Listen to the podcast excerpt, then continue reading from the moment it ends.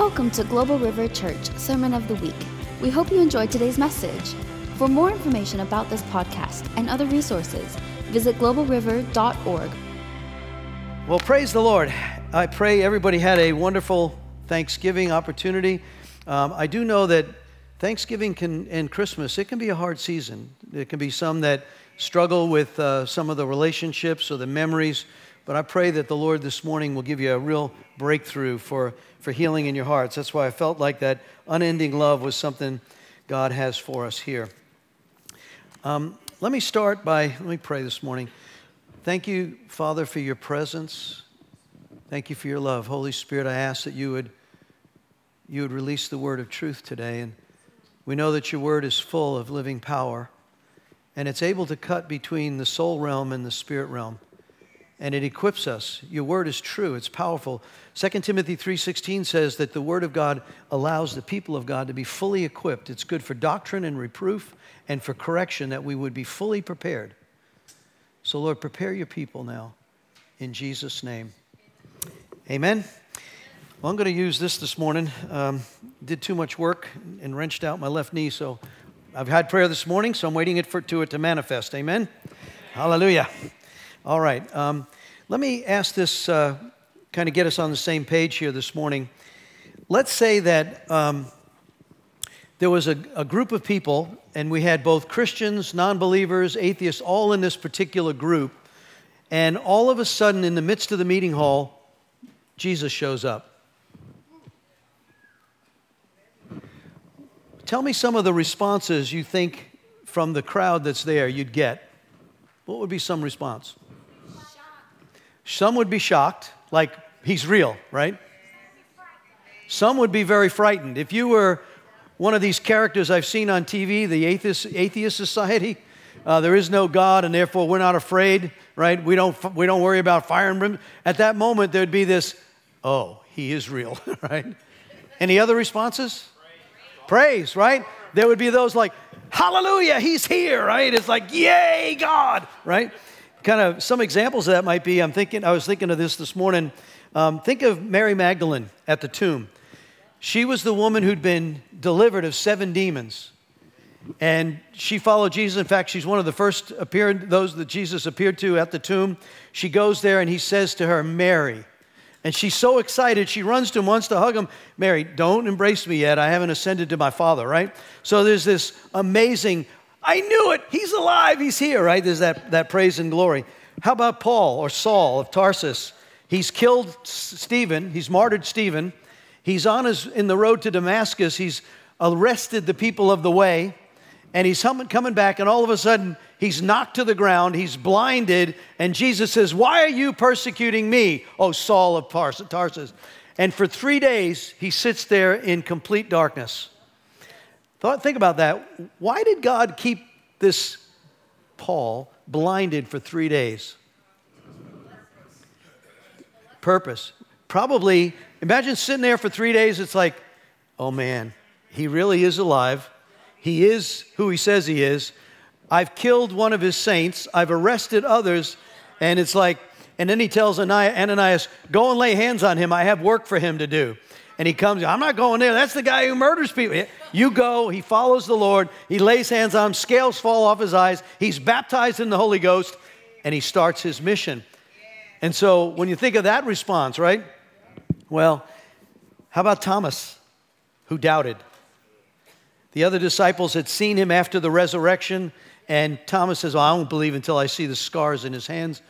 And when he walks through the wall and he says, Thomas, he falls down, he says, My Lord and my God. So that response, when we think about this, um, the response, that fear, the wonder, the, the joy, what is the basis of that response? What underlines that response? Isn't it the relationship that they currently have with Christ? It is based upon the relationship that is there. So there is this place where response is dictated by your relationship in Christ. Now, let me ask this. There's actually, if you look at your outline, there's several scriptures I've been ruminating for about a week on. I titled the message this morning, times of refreshing may come from the presence of the Lord. The, NS, the NASB there, Acts 3.19, says may come. But I think if you look at some of your current other translations, at least the King James and the New, uh, New Living Translation, it says will come. So there's this, it may, and I think it has to do with your response. But so let's turn with me, if you will, to Acts chapter 3 for a moment, and let's look at verse 19.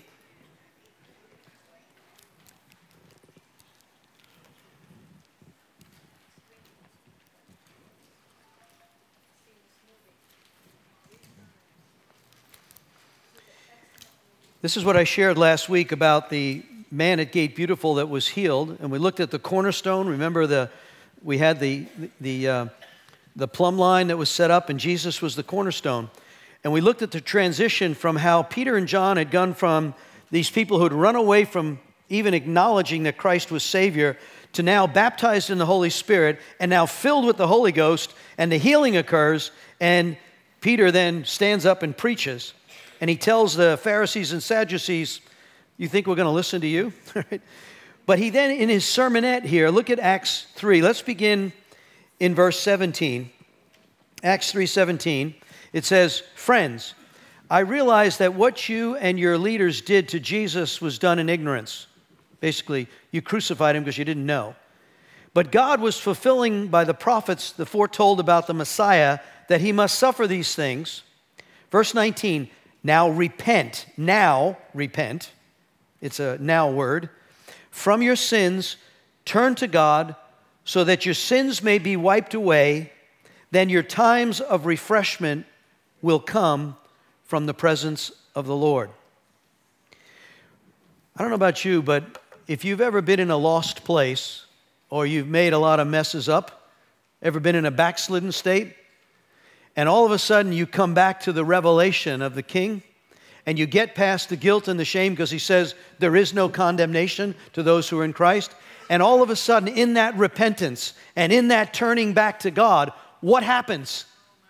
There is this presence of refreshing. It's like there's nothing that can undo that like the presence of God all the world. You may search and seek for things to find a way to find your peace, to find a sense of refreshing, but there's nothing like the refreshing presence of God in that place where you know that your sins have been forgiven, that you've been set free. Well, turn with me, if you will. I love this scripture. Oh my gosh, I've been meditating. To go to Psalm 16, 8. Uh, Psalm 16, we'll look at 8 and 11 in Psalm chapter 16. This is Psalm of David. It's probably one of my favorite Psalms this week.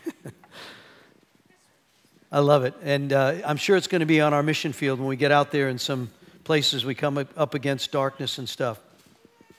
It starts out, David writes in Psalm 16 in verse 1 Preserve me. King James says, Preserve me, O God, as I put myself in your trust. New Living says, Keep me safe, O God, for I've come to you for refuge. I said to the Lord, You are my master, and every good thing comes from you. Drop down to verse 7. I will bless the Lord who gives me counsel. King James says, My reins all instruct me in the night seasons. I looked up reins, it's my heart. It is the central part of you. It says in, King, in New Living, it says, I will bless the Lord who guides me. Even at night, my heart instructs me. Whoa, what's in your heart, right? Out of it comes the essence of life. He says, verse 8, I know the Lord is always with me, but I love what the King James says. I have set the Lord always before me because he is at my right hand. I shall not be moved. Now, if you were here early enough for the start of the service, you heard Alicia. This is again the orchestration of the Lord. She said she'd been in the car, and all of a sudden there wasn't the presence of the Holy Spirit in the car, road rage, everything's going on right. And she says, wait a minute, stop. We're going to pray. We're not going back on the road until we pray and set the atmosphere. Well, this is my sermon this morning. This is this place where I have set before me. I have set before me the presence of God, the remembrance of God, the atmosphere of God, the attitude of my heart before God. This is a powerful truth. If you'll get this, I'm telling you, last night, uh, let me be transparent. I was having a, a rough afternoon, and um, Ginny had fallen asleep. Katie was resting. It was like six o'clock in the evening. And I know when I get ready to preach the word, early in the week, I sit there and, Lord, what do your people need to hear? You got to show me what you want me to share. I, I don't want to just prepare some sermon. It's got to be. And so he's been working, and he put, and I got to live this last night. so I was having this moment. There was some tormenting stuff going on, remembrances of uh, a relationship, my, my son, and, and I was just having this moment. I looked at the phone, I had this picture, and I was in a, I was in a broken state. I was in this place of sadness. And I said, you know what? I'm going up to my easy chair, my hideout place upstairs, where I prepare my sermons. And, and I got in my easy chair and I turned on Dove Radio. And in the darkness, I just began to worship God and I set Him before me. And for the next two hours, oh my God, there was this unending pleasures, unending love of God, the remembrance. They could have done a lot of things. I, well, maybe I'll just turn on the news and, you know, we love to listen to Judge Jeanine at nine o'clock on Saturday. And man, I just had enough about impeachment. All I'm like, no, no. I am going to take these couple hours and just be with him and just worship him. And, and then man, the scripture started. It's just like, woohoo. And then I got to Psalm 16 at the bottom, and here's what it says Verse 11 You will show me the path of life, and in thy presence is the fullness of joy, and at thy right hand are pleasures forevermore. King, New Living says, You will show me the path of life, granting me the joy of your presence and the pleasures of living with you forever. That's why when Christy came up and said, I saw this pathway and in the pathway we were leading, there was this major doorway that was in front of us. Well, one of the scriptures about the door is this place where he sets before us the doorway of righteousness. Maybe we'll turn there. Show me the path of life. In, in verse 11, he says, Show me the path of life. In your presence is fullness of joy. You know, the, uh, another proverb says, There's a path that seems right to a man that leads to death. Unless you get on the path of life in Christ, there's a whole lot of paths you could follow. I remember years ago, I gave David Archibald, one day we were just sitting here, and all of a sudden I saw David, he was trying to select a pathway up the hill, and there were actually three pathways. You remember this one, David? I was thinking about this. There was the green marker and there was the brown marker and the yellow trail. If you've ever been on a, a trail up the mountain, there's one that goes six miles straight up. There's another one that kind of go, and you got to get on the right trail, right? And so the path of life that leads to righteousness, he tells us that there's a doorway, there's this pathway. And so let's turn to Psalm 118. Go to the right in your scriptures or whatever your phone does. Psalm 118, and look at verse 19 and 20. Psalm 118, verses 19 and 20. Open for me the gates where the righteous enter, and I will go in and I will thank the Lord. The gates lead to the presence of the Lord. I want you to see that the pathway of righteousness is the open doorway. What is the kingdom of God? What's the definition of the kingdom of God? Anybody give it to me? Romans 14, 17? Right? The kingdom of God is righteousness, peace, and joy in Holy Ghost. It is righteousness that opens the doorway to the presence of God. But once you're in the righteousness of the presence of God, there is peace and joy in the Holy Ghost. So, man, the, the world sets us up. You know, oh, you ought to have this thought, you ought to have that thought on this worldly thought, you ought to go do this and do that. No. No. Do not go there. if you will stay in the righteousness, you know, last night I could have camped in my oh, woe is me. and stewed in my sadness and disappointment and loneliness, you know, all of that. I could have stewed there. But I set before me the presence of God and I made a righteous choice to worship Him, even in the pain that was in my heart at this moment. I give you the praise of my heart, oh God.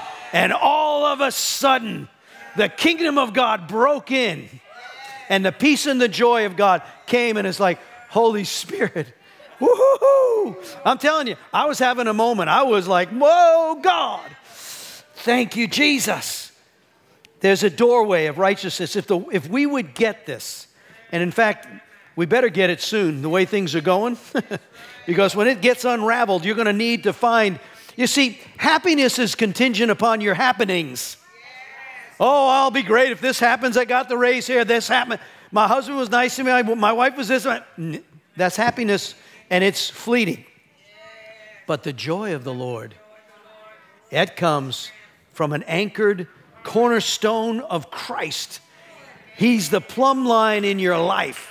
Remember last week? The plumb line hung right here. If you'll center in that place, if not, you're going to trip over that cornerstone, and many will be damaged by it when they reject Him. Turn with me to Galatians 5 for a minute. Familiar scripture. In Galatians chapter 5, Paul tells us that this battle rages. That you're never free from the battle of what's going on in your heart, the world system. He tells us that we are to live by the Spirit's power. He warns us. In fact, he says, I, I really like the way the New Living Translation, the thought for this one is in uh, verse 17, it says, Sinful nature always wants to do evil. And that's not just stepping into sin. This is the we allow ourselves to go down these pathways of pity, disappointment, discouragement. Where are you, God? How come you haven't done this yet? That that complaining spirit that got the Israelis in big trouble and they wandered around in the wilderness for 40 years and not one of them except the two spies who had accepted that Christ could do all things got in. He says this, be careful. These two forces are constantly fighting each other. And if you give in to that stuff, it'll produce a whole bunch of bad stuff. Look at verse 19. But I love what verse 22 says. But if you're in the Spirit and you choose His fruit, love and joy and peace and patience and kindness, gentleness, faithfulness, mercy, self control, look at verse 24. This one jumped out. Those who belong to Christ. Those who belong to Christ. King James says, And they that are Christ's, what have they done? They have crucified this flesh and the affections of its lust. New Living says, Those who belong to Christ have nailed the passion and the desires of their sinful nature to the cross and crucified them there. Folks, you're going to have to get a hammer nail every day. That's we said. Take it up today Get up tomorrow morning. You're having some kind of an issue. You got something going on in your thought life. You got some temptation, some trial, some. Get the hammer out. Physically, hammer that, that stuff. I am not going there. I, man, I made this. I, I remember, started remembering this scripture. It's like, I got it right in here, right? Right in here. I started mouthing the scriptures. I am nailing this stuff to the cross. So I'm sitting upstairs in the dark nailing this stuff to the cross right now, and you sadness and you disappointment, you get, right? I'm having this, I'm doing a self deliverance. Hello? Right? And so, uh, man, when it got all done, I was like, woohoo. Well, let me give you a scripture about that. Turn with me to Joshua chapter 1, verse 8. Joshua 1 8. Come on, what did he say? He told Joshua, now, what about Joshua? Here, here's his mentor, right? Moses who was mentoring Joshua for 40 years, God tells Joshua, Moses is dead and you're going to lead the people. Now, the guy who mentored him couldn't get him in, but now you're going to get him in. and he gives him some instruction that I think would be really well for us. He not only tells him to be strong and courageous, Joshua 1 6, but look at verse 8. King James says this The book of the law shall not depart from your mouth. You need to open up your mouth, people. Start speaking this word of truth. Get it out of your mouth. I'll nail these passions and these, all these terminal things to the cross right now in Jesus' name. Get it in your mouth. Meditate on it day and night. You start ruminating, meditate. What does the word say about that? You might, I love these, these, these smartphones. Hey Siri, what does this say? I hope she doesn't answer me right now because she answers me a lot. Anyway, you can go right on there and it'll tell you right up. She, may she doesn't even know the Bible, but she knows the words. You meditate on it day and night, but then you got to do it. Speak it, meditate on it, and then do it. When you do that, I'm telling you what, you will be successful. You'll be strong and courageous. You don't have to be afraid. Don't be discouraged, because if you'll do this, Joshua, you're going to lead these folks in. Now he had to learn it the hard way, right? He first the first battle he goes to the stronghold at Jericho, the strongest of all the cities, right? Why do you go after? I would kind of pick. Let's go after the little ones and like no, go to the big one. The Lord gives him the instructions. You know the story. March around, shout, declare, blow the horn, the walls, they go down like, a, like an elevator, right? And they conquer the city. And then they send a few troops to Ai and sin in the camp.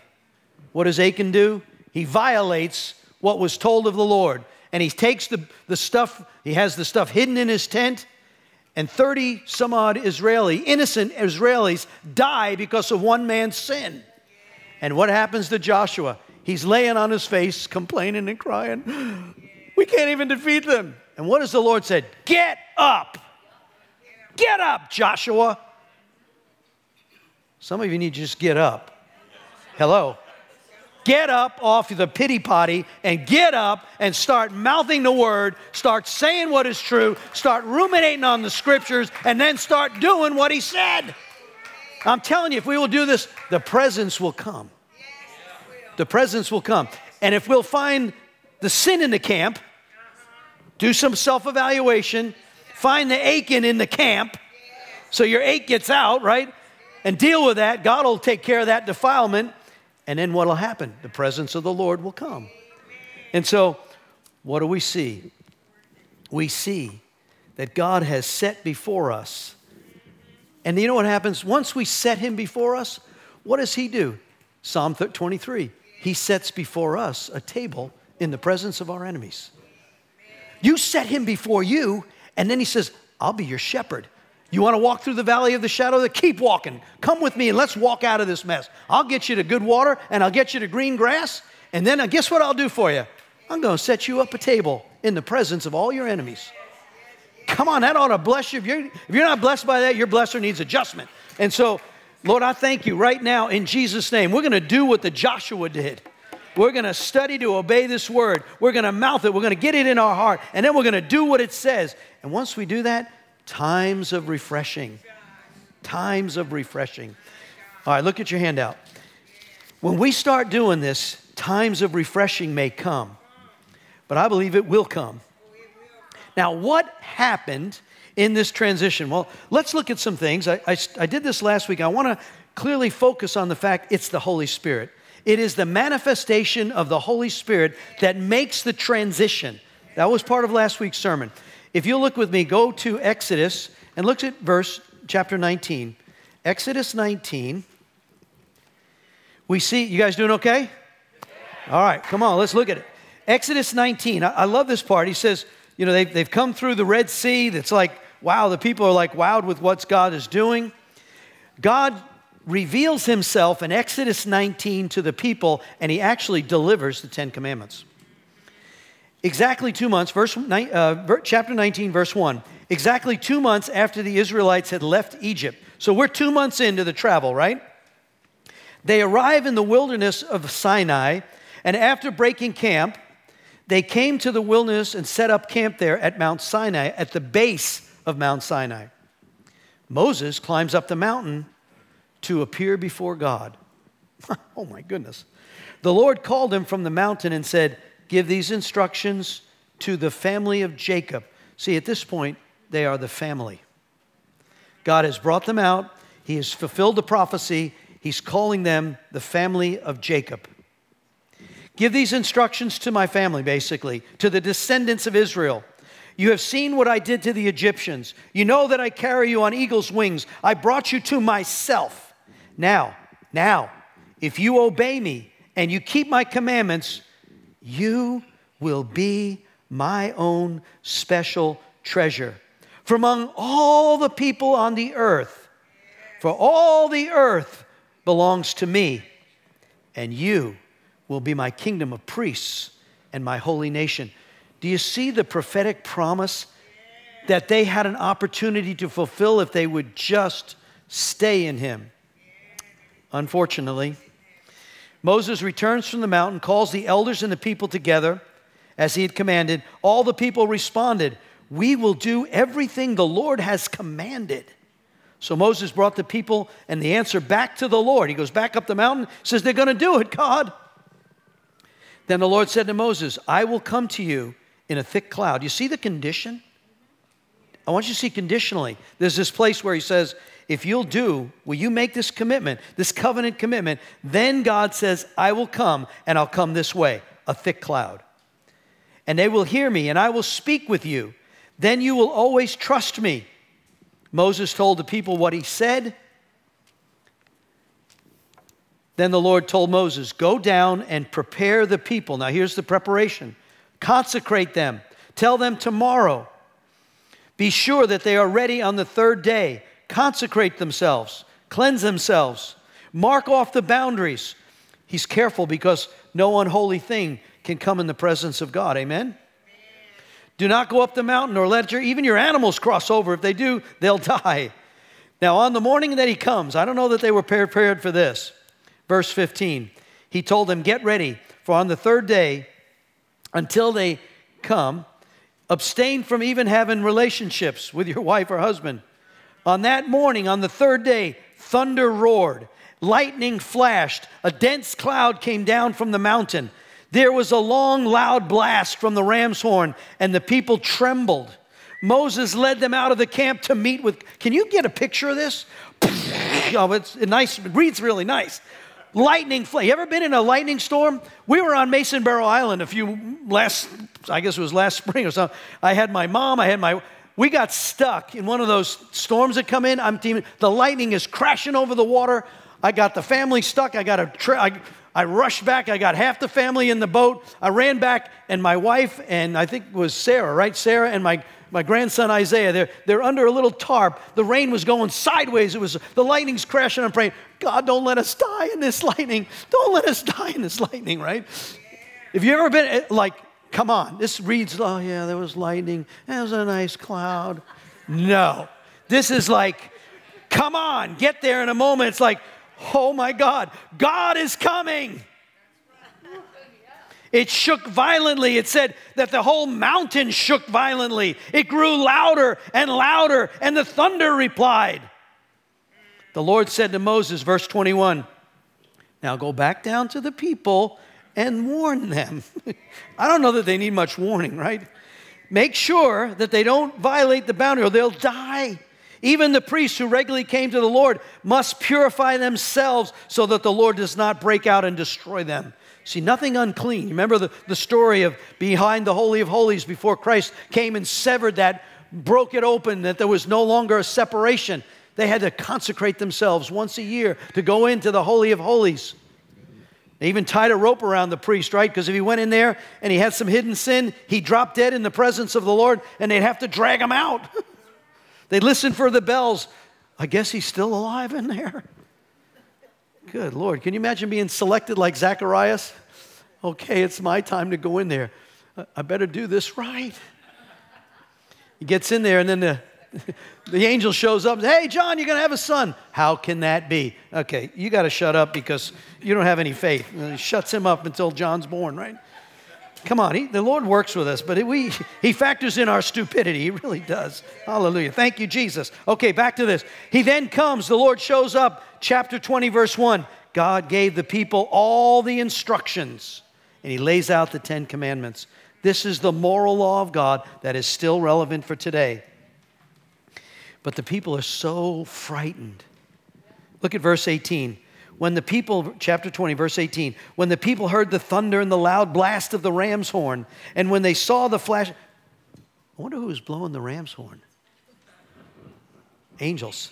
Angels were. I'm telling you. It wasn't them. Like when the people heard the thunder and the blast of the ram's horn, and when they saw the flashing of light and the smoke billowing from the mountain, they stood a distant away, trembling in fear. They said to Moses, You got to speak to him.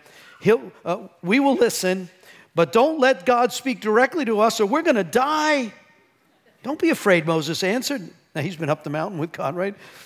For the God has come in this way to test you, so that your fear of him will keep you from sinning.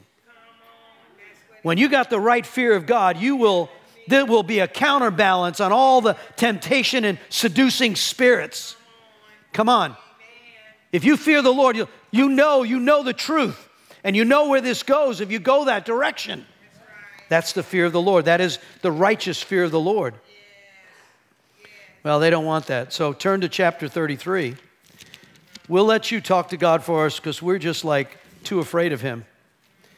Then we get to Exodus 33. And unfortunately, they forgot their covenant words. They did not have the Holy Spirit. We know that the Holy Spirit had not yet been poured out, so they didn't have the empowerment of God to do this. So they were in a, in a less beneficial place. They know chapter 32, the golden calf, right? Then in chapter 33, when Jesus, when Moses comes down with Joshua, by the way, Joshua, you can look at chapter 32. He's with, Joshua is with Moses on the mountain, chapter 32, verse 17. When Joshua heard the noise from the camp, he exclaimed to Moses, It sounds like there's a war in the camp.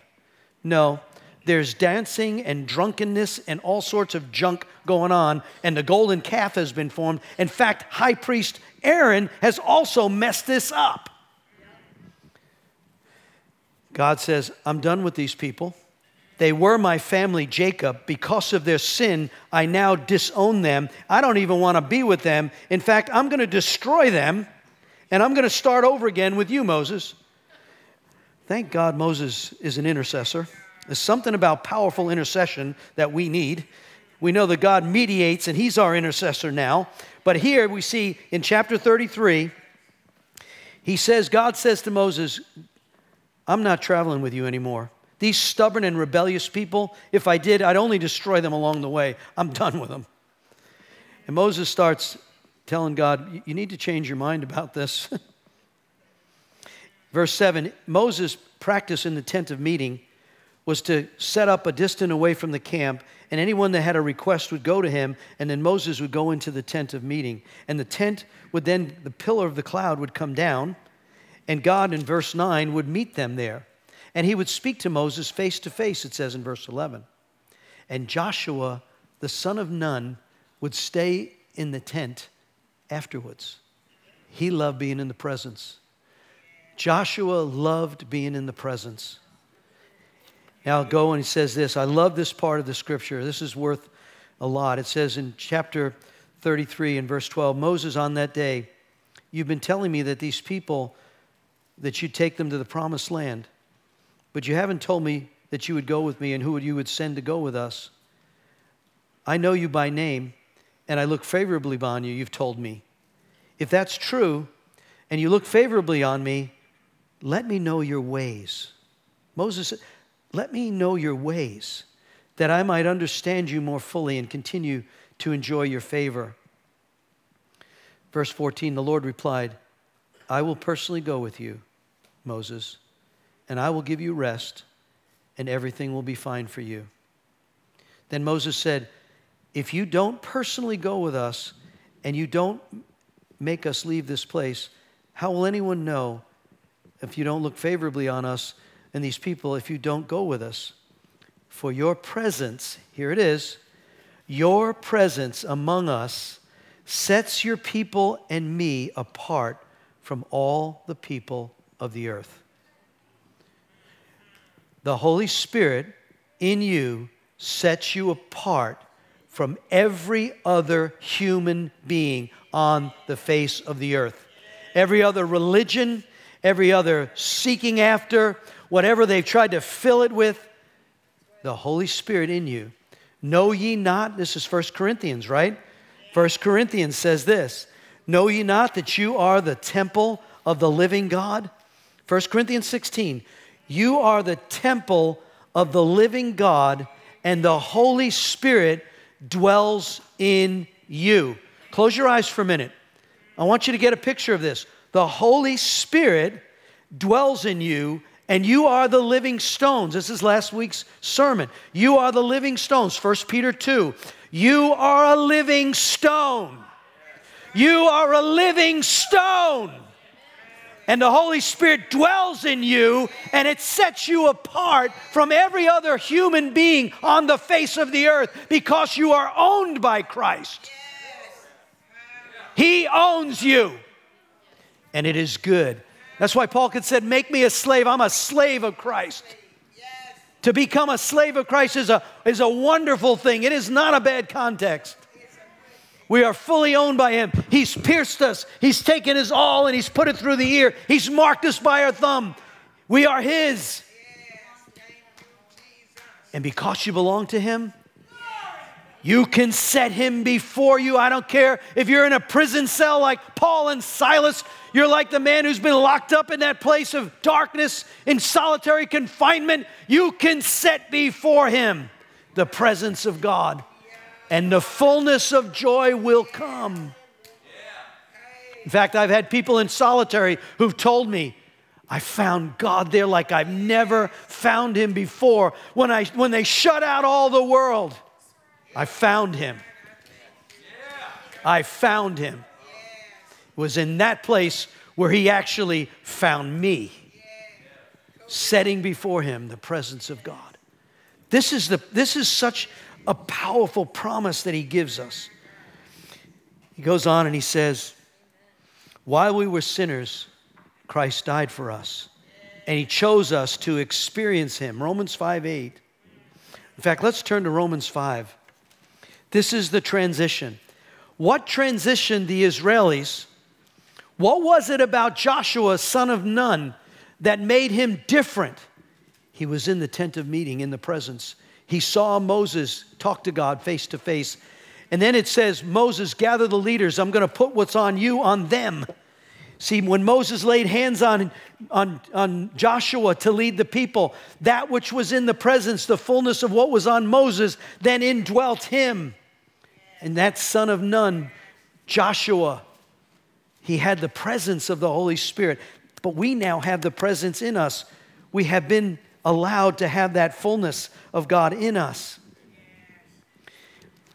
Paul tells us in Romans, therefore, Romans 1, 5 1.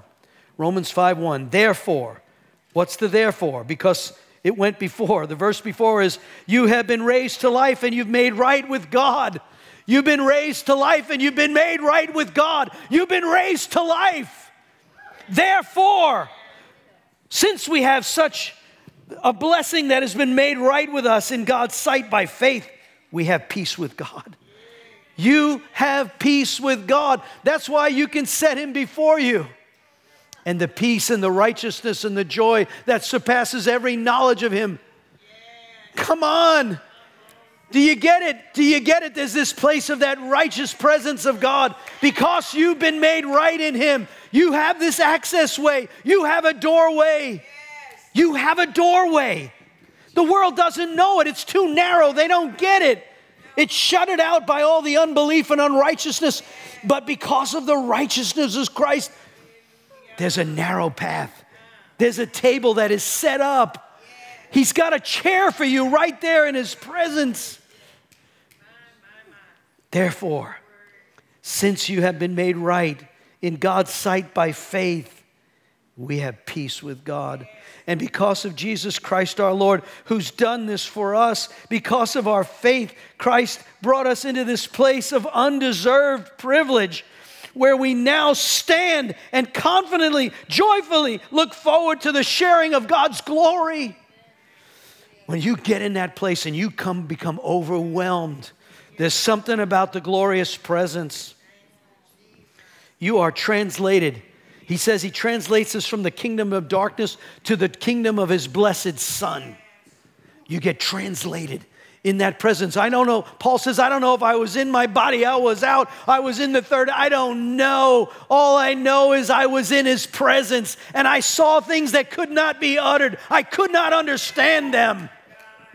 When that happens, you are never going to be the same. And I, pray, I promise you, if you'll find it in the most difficult battleground place of where you are, if you will offer the sacrifice at that moment, if you will go in that place and you will offer the sacrifice of praise, a doorway will open. It will open and something will start to transform in here that you cannot explain. The only way you'll explain it is if someone else has been there and they said, I know. I know. Then we can rejoice in verse 3. We can rejoice when we run into problems and trials. We know that you'll help us because you're going to develop character, endurance, strength, confident hope in our salvation. And this hope will not lead to disappointment. For we know how dearly God loves us because He has given us the Holy Spirit to fill our hearts with His love. And when we're utterly helpless, you utterly helpless? Man, it's times, it's pitiful.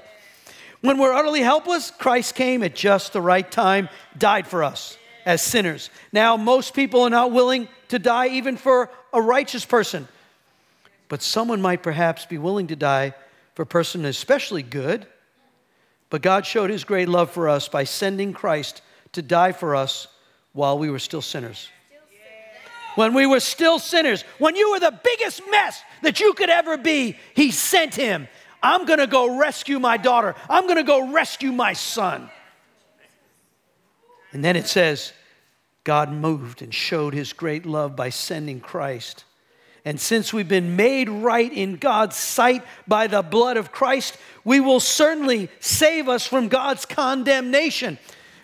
When this thing comes to a close, when this thing gets rolled up, and there's going to be gnashing of teeth and sadness by those who never knew him, there's going to be those without any condemnation and without any fear. They're going to be the ones that when he appeared, they're going to celebrate. They're going to celebrate. My Lord is here. My God, I've been waiting for you. I've been positioned for you. I've been hoping in you. Boy, what a day that's going to be. What a sad day for many. And since, verse 10, look at this. And since our friendship with God was restored by the death of his son, see, the Jacob family that broke covenant and wandered away and chose other gods, but now he has restored the family. And since he now says, I have restored my friendship through my son, while you were still an enemy, he will certainly save you through the life of his son, Jesus Christ. Now rejoice in this wonderful new relationship with God, our Lord Jesus Christ. He has made you friends of God. Man, this is so big, my head can't even get wrapped around this thing. When they say, So, how many friends do you have? I don't know. I have one. God's my friend. Tell that to somebody out there in the world, like, yeah, okay. Need to test him for drugs. Look at your outline. Conversion that leads to repentance, that comes to a turning, that brings in the presence of God, then allows us then to walk with God and then to run with God. Running with God. This is a familiar scripture I had you memorize a few months back. Turn with me to Hebrews 12.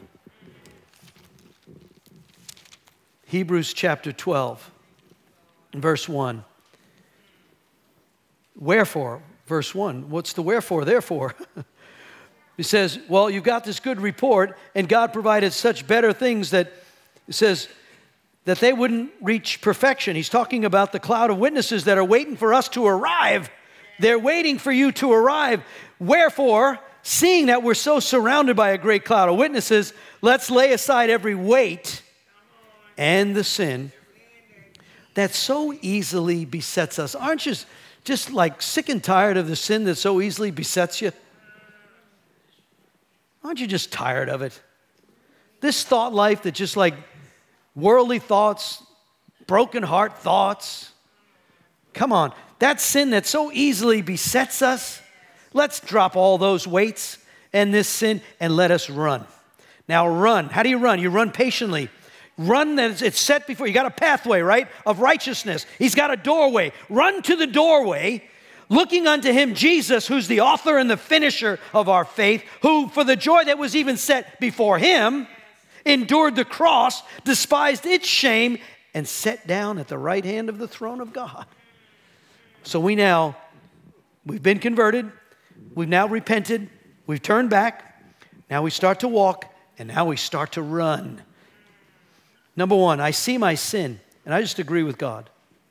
Number two, I agree with God and I repent. What did David say in Psalm 139 there, 23 to 24? Search me, test me, point out anything in me. We're about to take communion, and that's the request. Is there anything going on in your stuff? You got some unforgiveness in your heart? You got some sin that's beset you? Something that I read earlier, it says, every secret thing will be brought into public. How about that? I think I turned to my mom one day when I was little. I said, Mom, what if all my thoughts were put on a TV screen? I said, No, that, that wouldn't be really good, would it? Is there something that's beset you that one day, if you don't deal with it here in the secret place with Him, then it's going to be broadcasted. It's going to be broadcasted to everybody. Hello? That's what he said. But he said also, 1 John 1 9, if you'll confess your sins to him, he's faithful to forgive you from all unrighteousness. And then you become the righteousness of Christ, and all that gets blotted out. Good reason. Good reason to confess your sins, right? One way or another, it's coming out. I chose to turn away, number three, from the world and my rebellious nature. And I now walk and I run with him in a crucified life. My lifestyle is crucified in Christ. Number five, Jesus becomes the center. This was last week's cornerstone. It's not just like adding Jesus to your stuff. I just want to add Jesus to my life. What? He's either Lord of all or he's not Lord at all. Well, I like my life, I got everything going but I like this little part, so I, I kind of bring Jesus along. That ain't going to work.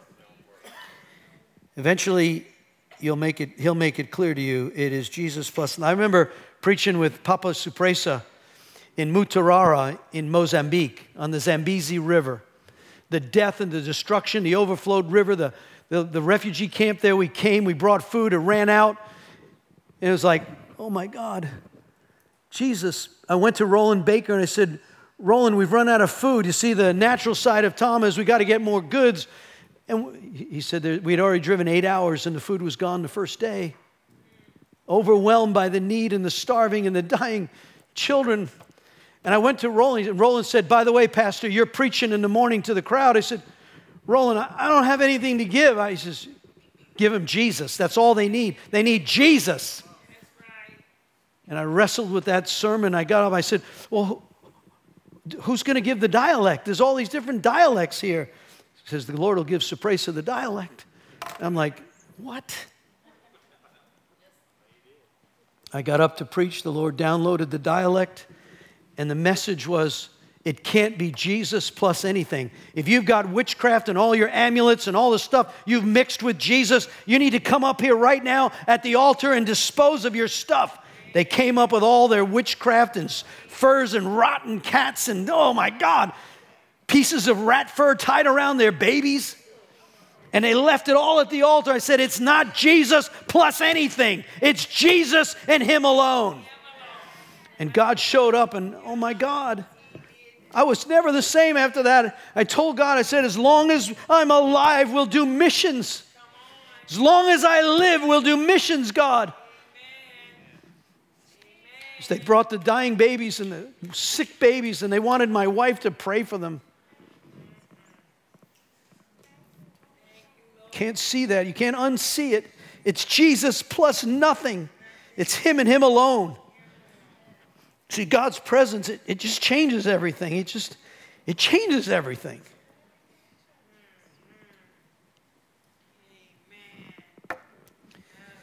Jesus becomes our righteousness. Number six, He is our holiness, He is our redemption.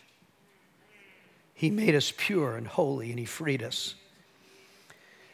1 Corinthians 1:30 he has made us pure and holy and freed us. Even when you don't feel pure and holy he's the gate of righteousness. If you'll do righteousness if you'll seek him he will replace all that garbage of your past with his righteousness. Last scripture let's look at Philippians 4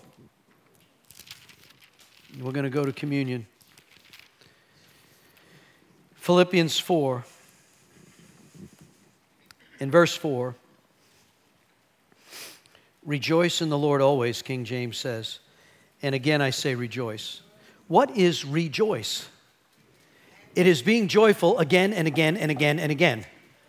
It is joyful again and again and again and again. And it's really hard. I, I, I know. It's hard to be full of joy in all things. but he says in verse 4 always be full of joy in the Lord. But joy, Lord, this thing that happened isn't very joyful. It's a happening, Tom. But I'm in the joy of it, and I'm with you in the midst of the trial. I'm here. I am your joy. Therefore, you can rejoice in the fact that I am here. When you're walking through the valley of the shadow, keep walking. I'm with you. I am your joy. And there's a place on the end of this thing. There's green meadows and there's water and there's a table that I have set up for you. But you're going to have to walk through this. Be full of joy. And again, I say rejoice. Let everyone see. Let everyone see. Verse 5 that you're considerate in all that you do. Remember, the Lord's coming soon. Don't worry about anything. Did he really say that? Don't worry about anything. Instead, pray about everything. Tell God what you need. Thank Him. Thank Him. You can find something to be thankful for, for all that He has done. Then, then, then, then, you will experience God's peace, which exceeds everything and anything that we can understand. And His peace, it's going to put a guard over your heart and over your mind as you live in Christ Jesus. Now, brothers and sisters, one final thing fix your thoughts. Fix your thoughts on what is true, honorable, right, pure, lovely, admirable. Not on, oh, woe is me. This didn't happen. This seducing thought, this angry thought, this bitterness, this person did this. Get over yourself and start doing this. Fix your thoughts on what is true and honorable and right and pure and lovely and admirable. Think about things that are excellent and they are worthy of praise. You keep putting all this into practice, all that you've learned and received from me, everything you've heard, and you saw me do then the God of peace will be with you. Woo! Glory to God. As I finished up thinking about that last night, I opened up my Charisma magazine and Joyce Myers. you gotta love it. Going deeper with God. And guess what scripture she has in here? Romans 14, 17, the kingdom of God is righteousness, peace, and joy in the Holy Ghost.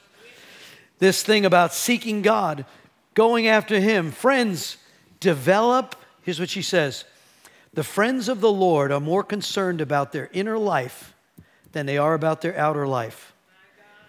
We have to cultivate an inner life in His presence.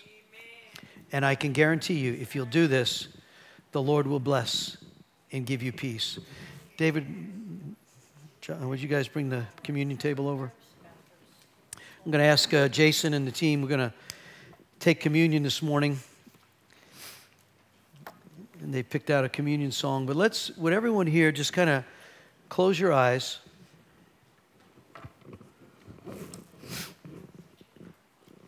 Ron, would you bring me the offering boxes, please? Put them on either side. God, we're so grateful I'd ask the Lord, the Holy Spirit, right now, that we would do like David did. Search our hearts right now, God. You, you know the stuff. You know the thing that has stolen our peace. You know the person that has taken advantage What did Jesus say and mean when he said, those, pray for those who despitefully use you and abuse you? We got to do what Jesus modeled for us, and we have to be willing to let it go. God, I thank you that on the greatest night of the betrayal of your the, the most difficult night of that 24 hours of your, your life as a human being you modeled for us the washing even of judas's feet and the communion you gave to him. And then you told him go and do what you do quickly. He knew everything and yet he still blessed him. God, we have to model that. So there's, there are those that have really hurt and wounded, and it's only the Christ centered love of God, the Holy Spirit, that transforms us from the kingdom of darkness into the ch- becoming the children of the light. That we become the light on a hill, that we're not ashamed of the gospel. We live it out loud before family, friends, business co- associates, neighbors. God, I ask you to transform us so we become the people that are actually the ones who model and reflect. And then we, can, we are able to change the environment. We're not thermometers, we're the thermostats. We don't measure the temperature in the room, we set the temperature in the room. We become the ones who dictate the surroundings. Just like Alicia said this morning, we had to pull the car over and we needed to pray to shift the environment so now that we dictate through the power of the Holy Ghost, not the traffic that's now impeding us and causing us all sorts of frustration, we become the thermostats of Christ. So, Lord, I pray now that you search our hearts. We can't get there unless you release us from the shame and the guilt. There is no condemnation to those who are in Christ. So, if you're here this morning and you don't know Christ, or you've maybe you're in that place of being backslidden and you've you know He's not the Lord of your life, I would love to pray with you. Our team would love to pray with you before you leave this house today. But at the table, it is the meal that heals us. It is the meal that heals us. I thank you, Lord, that we can come and we can place before you. We want to be the offering in the offering box today. We thank you that you give us gifts. We've already read how you're transforming nations Nepal, Mozambique, Costa Rica, Israel, Colombia, the United States, downtown, New Hanover County, Pender, Brunswick, Columbia. God, you're making transformation food pantries, House of Mercy, Lifeline Pregnancies, 40 Days for Life, jailhouse, juvenile detention centers, wherever you send us. We become the light that shines in the midst of all dark places, and we release a hope to a hopeless people. We become the offering box, God. I thank you that we become that place of the manger. Our hearts settle where, you are, and we ask you now to come and release through us, in us, around us that we change the environment that we're in. We're not dictated by the things that are going on. We have a joy that surpasses human knowledge. And on that night that he was betrayed, he, he took and broke the bread, and he even knew Peter would deny him three times. He still fed him, and he said, Peter, take and eat this. Peter said, I'm not going to let you wash my feet. And he goes, Then, Peter, you have nothing to do with me. Well, then, Father, Lord, wash every part of me. The war that was going on in Peter's heart, when he pulled out the sword and slashed off Malchus's ear, he, he was willing to die at that moment, but when the confusion of all the stuff happened, he denied the Lord. The Lord still found him. He said, Feed my lambs, Peter. Feed my lambs. And then we know after his life serving God here, he gave himself and was crucified upside down. He became the broken body, he became the offering. And Paul, beheaded on that same day by Nero became an offering. The blood that was shed would then become the blood of the martyrs, the faith of those who have been faithful.